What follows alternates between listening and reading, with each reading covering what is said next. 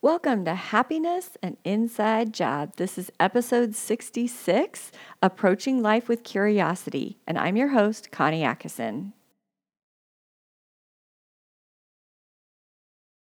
Happiness, an inside job, is the go to resource for Christian parents wanting to effectively communicate with teenage and young adult children utilizing powerful life coaching skills.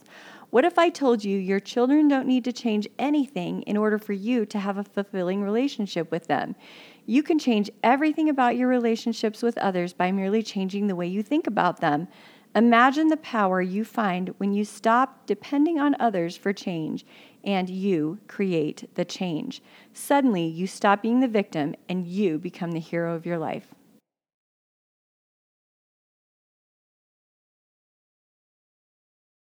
So, tonight, my family got together to play a game called Code Names.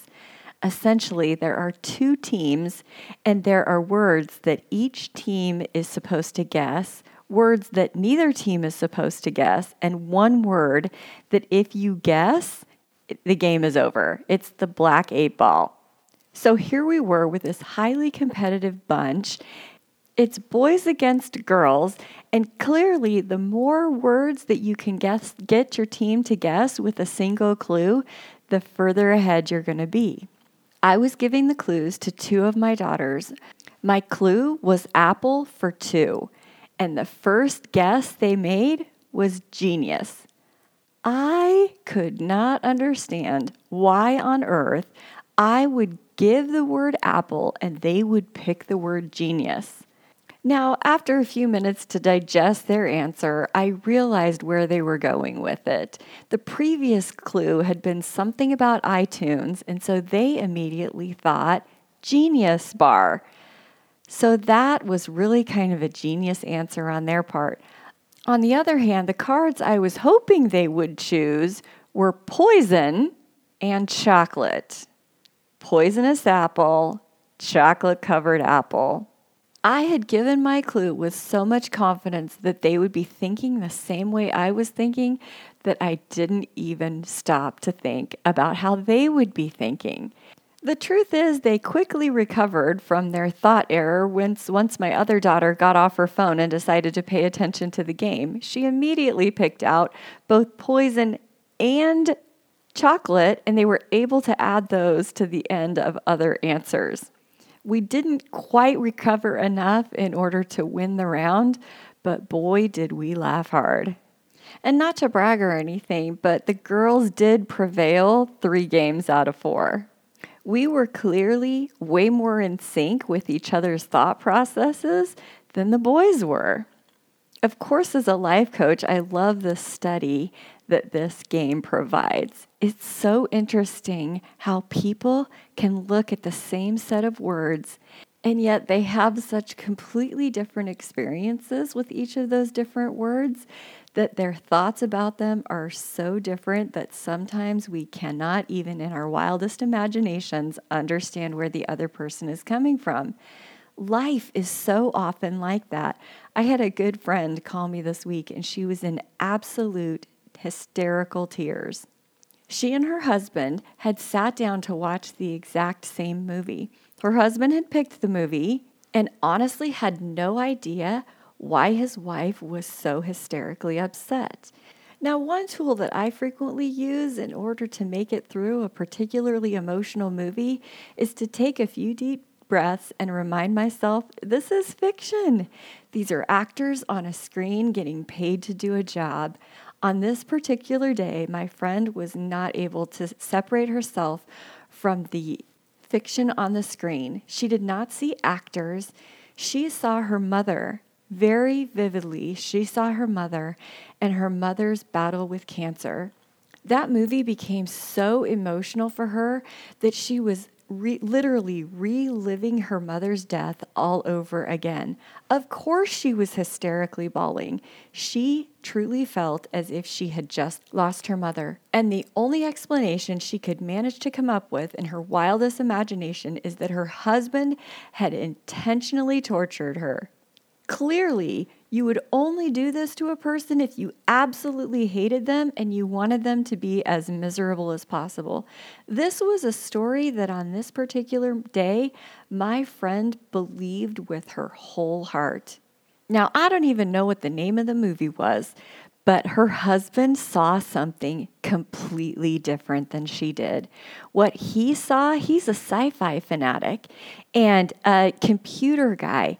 And when he watched this movie, what he saw was this man who defied science. He defied death. And instead of dying when the odds were stacked against him, he figured out a way to freeze his body and come back in a time when they were able to cure his cancer.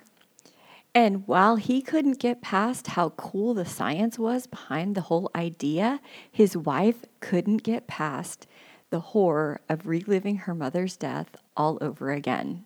Now, as a third party observer, this story is kind of a little bit funny to just notice how differently two people saw the same situation.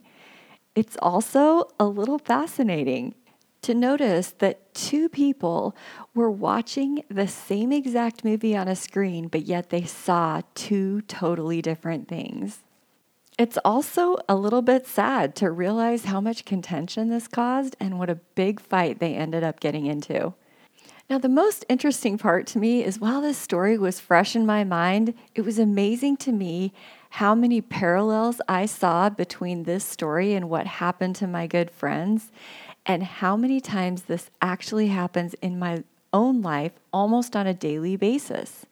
Now, let's take my teenagers, for example. I may feel like I'm trying to be a good communicator and trying to show interest in them and what's going on in their lives. And sometimes they interpret that as me trying to micromanage them and make their lives as completely miserable as possible. It used to be that these situations made me quite frustrated and sometimes a lot angry. Now, these differences in the way that we view the world, they don't just show up between parents and children.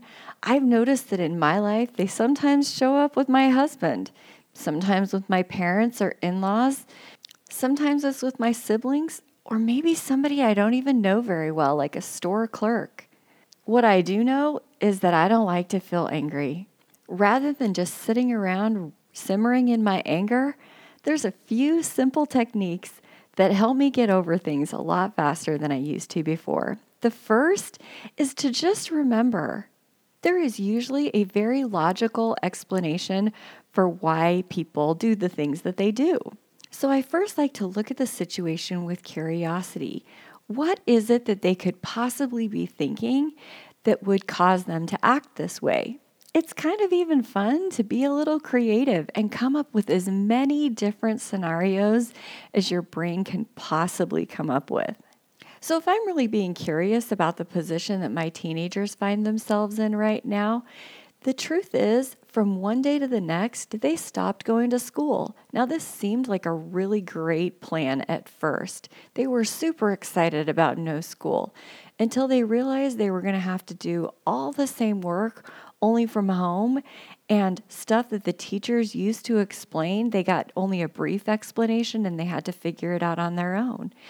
I had a daughter who's missing out on a trip to New York, a daughter who had a great part in a school play, and she was super excited about collaborating with her friends and working on that and spending time in groups, large groups of people in preparation for this play, she was going to be spending practically 24 7 at the school collaborating with her friends to pull this off. And instead, she's at home 24 7 with her mom and her dad and her sisters. I have another daughter who had a huge dance production coming up, and now they're doing the best they can to continue preparing for this dance production via Zoom there are some really good things that are happening in their lives, and they're also going through a lot of disappointments. One thing they're definitely feeling is a loss of control. So it's really helpful for me to take a step back and really look at, a, at this situation with curiosity. It really helps me view my teenagers in a totally new light, understanding that they have just lost control over so many areas in their life. I can really consider in what ways can I allow them to have control. If I'm asking questions about their lives and they view that as one more area that they're losing control, maybe I can really take a look at the way I'm phrasing my questions and help them understand that I just love them. I care about them. I'm here to help them, and they're free to manage their own schedule as long as they get it all done. We as humans are definitely always looking for things that we can control. And when we feel a lack of control, we feel panic our kids have the same need to feel control that we do. So, just understanding this about them has really helped me to really take a look at our routine and figure out what other things can I give them control over. The more things they feel like they can control, the more peace they're going to feel in their lives. And the truth is, I don't need to control everything. It actually is doing me a favor if I allow them to take over a meal here or there, or just have a conversation with them about what things in their life and in our family routine are most important to them to be in charge of. All right, now I don't know how things work at your house, but my husband and I don't always see eye to eye and agree on everything. One strategy that's really helped me in overcoming these disagreements and just in knowing how to deal with them is I take a step back and I ask myself the question maybe he's right. In what way is he right? Again, in these situations, curiosity can also be a very powerful tool to just really sit back and consider what is he thinking? In what way is his strategy to handle this situation even better than the strategy I thought I had come up with that was so great? All right, my friends, I am going to keep this one short and sweet, but my advice to you is just approach life with curiosity. Give people the benefit of the doubt. It's so different to head into a difficult conversation with somebody when your attitude is, please help me to understand, versus you are a complete moron and I cannot believe you did this. This exercise of stretching our creativity and coming up with as many possible scenarios as to why a person may have acted the way they did or said what they did all of this work that we do prior to having a conversation with them, if that's what we need to do, sometimes we do such great work coming up with ideas on why they took the action that they did. We don't even need to talk to them because we've already explained it to ourselves. And if a conversation is still necessary, all of this work that we do to really be curious and get our creative juices flowing on why they might have done it, it's so helpful in making sure that we really approach the situation with curiosity. Help me understand rather than approaching a conversation with frustration and anger. Honestly, curiosity feels so much better. Good luck, my friends. We are going to make it through this quarantine and this crazy pandemic. I will see you all again next week.